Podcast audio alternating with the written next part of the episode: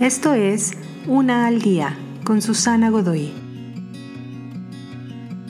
Día 257. Ama a tu enemigo. El perdón es una cosa, llevarse bien es otra.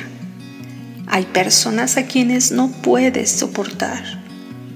Estás realmente seguro de que hablan de ti a tus espaldas. No los respetas y ellos no te respetan a ti. Se supone que puedes perdonarlos por sus egoísmos, por sus actos de venganza, pero su mera existencia aún te irrita, como una comezón que no te puedes rascar. La vida que importa y trasciende es acerca de ir por encima y más allá. Y eso incluye a tus enemigos.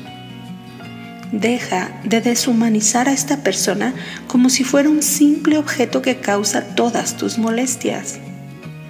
Él o ella existe para ser valorado y amado tal como cualquier otra persona. No importa qué tan fuerte es la indiferencia o el odio, saldrán corriendo cobardemente frente al amor. Sonríe la próxima vez que veas a esta persona y hazlo de corazón. Pregúntale cómo le va. Ofrécele algo como regalo y no esperes nada en regreso. Invítala a comer y pídele que te cuente su historia.